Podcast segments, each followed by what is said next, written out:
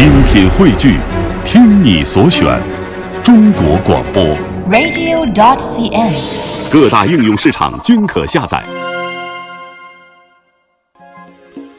魅力中国，欢迎您的持续锁定收听，来到我们今天的中国传奇。那今天的中国传奇呢，我们要向您介绍来自侗族的一种古老的非物质文化遗产——侗族木结构建造的也建筑的营造技艺。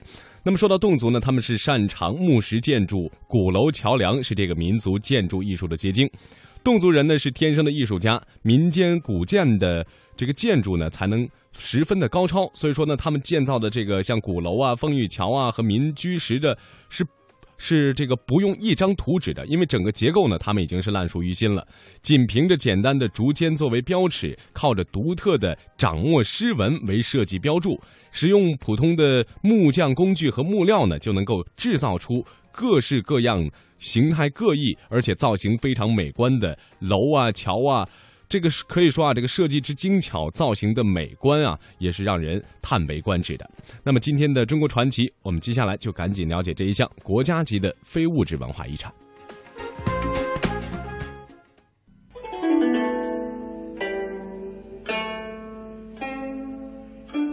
侗族是古代越人的一支，也是我国古老的民族之一。现在主要分布在湖南、湖北、贵州和广西交界地区，多在山谷、平原和盆地之间依山傍水而居。侗族人多选择依山傍水的风水宝地建村寨，大大小小的村寨连成一片，吊脚楼排列的整齐有序，充满了特有的民族风情。在这里最有特色的要数鼓楼和风雨桥了。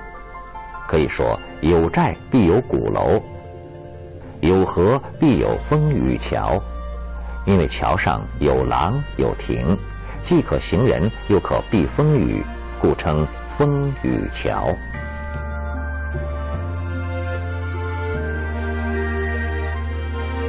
不论是雄伟的鼓楼、风雨桥，还是小巧的吊脚楼，所有的木结构建筑物都是以榫卯连接，而不用一根钉子，实在是令人称奇。侗族木构建筑源远流长，早在一千多年前，侗族先民就有了以树积木，以居其上，名曰干栏。侗族到今天已经形成了居民楼、鼓楼、风雨桥、寨门、凉亭等比较完备的木构建筑体系。侗族工匠们在建造的时候，喜欢综合使用直线、斜线、曲线、折线进行多重的组合构图，这也就使得侗族的木构建筑比例协调、均衡对称，充溢着朴实自然、稳定规范的形式美感。研究员黄小平是这样评价侗族的木构建筑的：侗族木建筑的特点主要表现在文化特色和技艺特色两个方面。文化特色主主要是说呢，侗族木建筑它不仅仅是一个建筑，还蕴含着非常丰富的文化信息。它和侗族的文化传统、生活方式、宗教信仰都是息息相关的。在众多侗族木构建筑当中，最有特色的莫过于鼓楼和风雨桥了。它们都是侗族木构建筑艺术的结晶。一座座漂亮的风雨桥和雄伟的鼓楼，承载着侗族人民悠久的文化，呈现着非凡的艺术成就。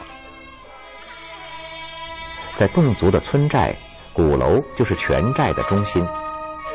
古时候，侗族人每到一个新的定居地，都要遵循古训，先修鼓楼，后起房立屋，也就是先规划出居住地，然后就开始修建鼓楼。鼓楼建好后，才开始修建房屋。从远处看，雄伟的鼓楼像一棵枝繁叶茂的杉树。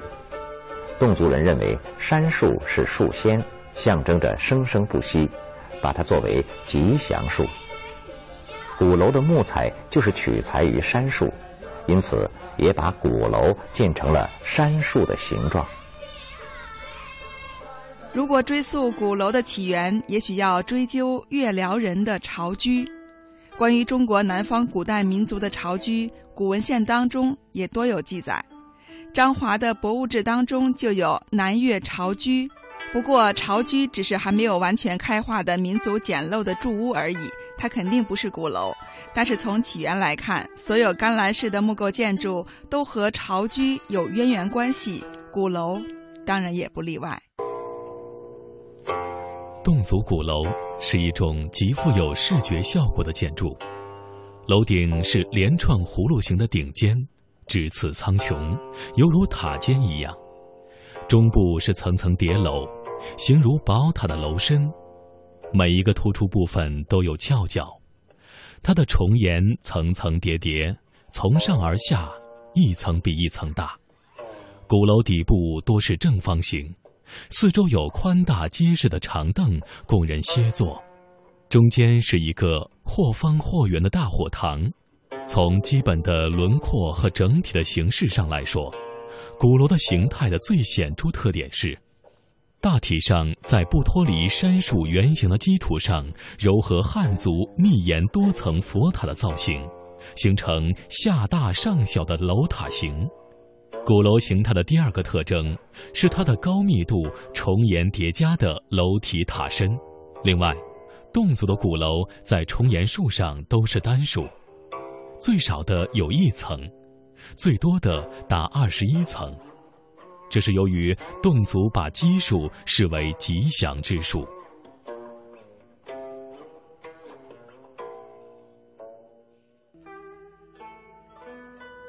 根据侗族的习俗，鼓楼在侗族各类木构建筑当中占有至关重要的地位。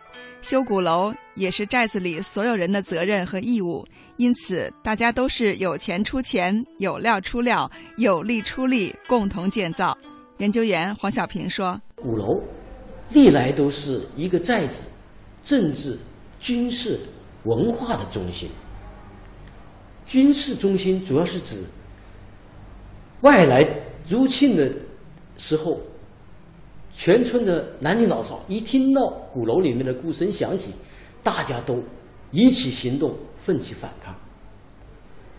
政治中心主要是指鼓楼。”是侗族人民集体议事的一个场所，而文化中心主要是说，侗族的很多集体的文化活动都在鼓楼里面举行。时至今日，鼓楼的军事功能已经消失了，但它仍然是今天侗寨侗族人民政治文化活动的中心。除了可以报警，鼓楼在侗族寨子当中还有着重要的社会功能。那么，鼓楼为什么会有这些重要的作用呢？在侗族三江地区就流传着这样一个传说：从前有一户人家，有兄妹三人，大哥叫阿板，二姐叫楼妹，最小的弟弟叫阿泽。聪明的弟弟阿泽提出要用杉树造一座高大的木楼，全村人都觉得这个提议好，于是纷纷捐木材帮助他修建。木楼建好后，哥哥阿板又做了一面巨大的鼓安放在楼上，因为有鼓有楼，因此人们就称它为鼓楼。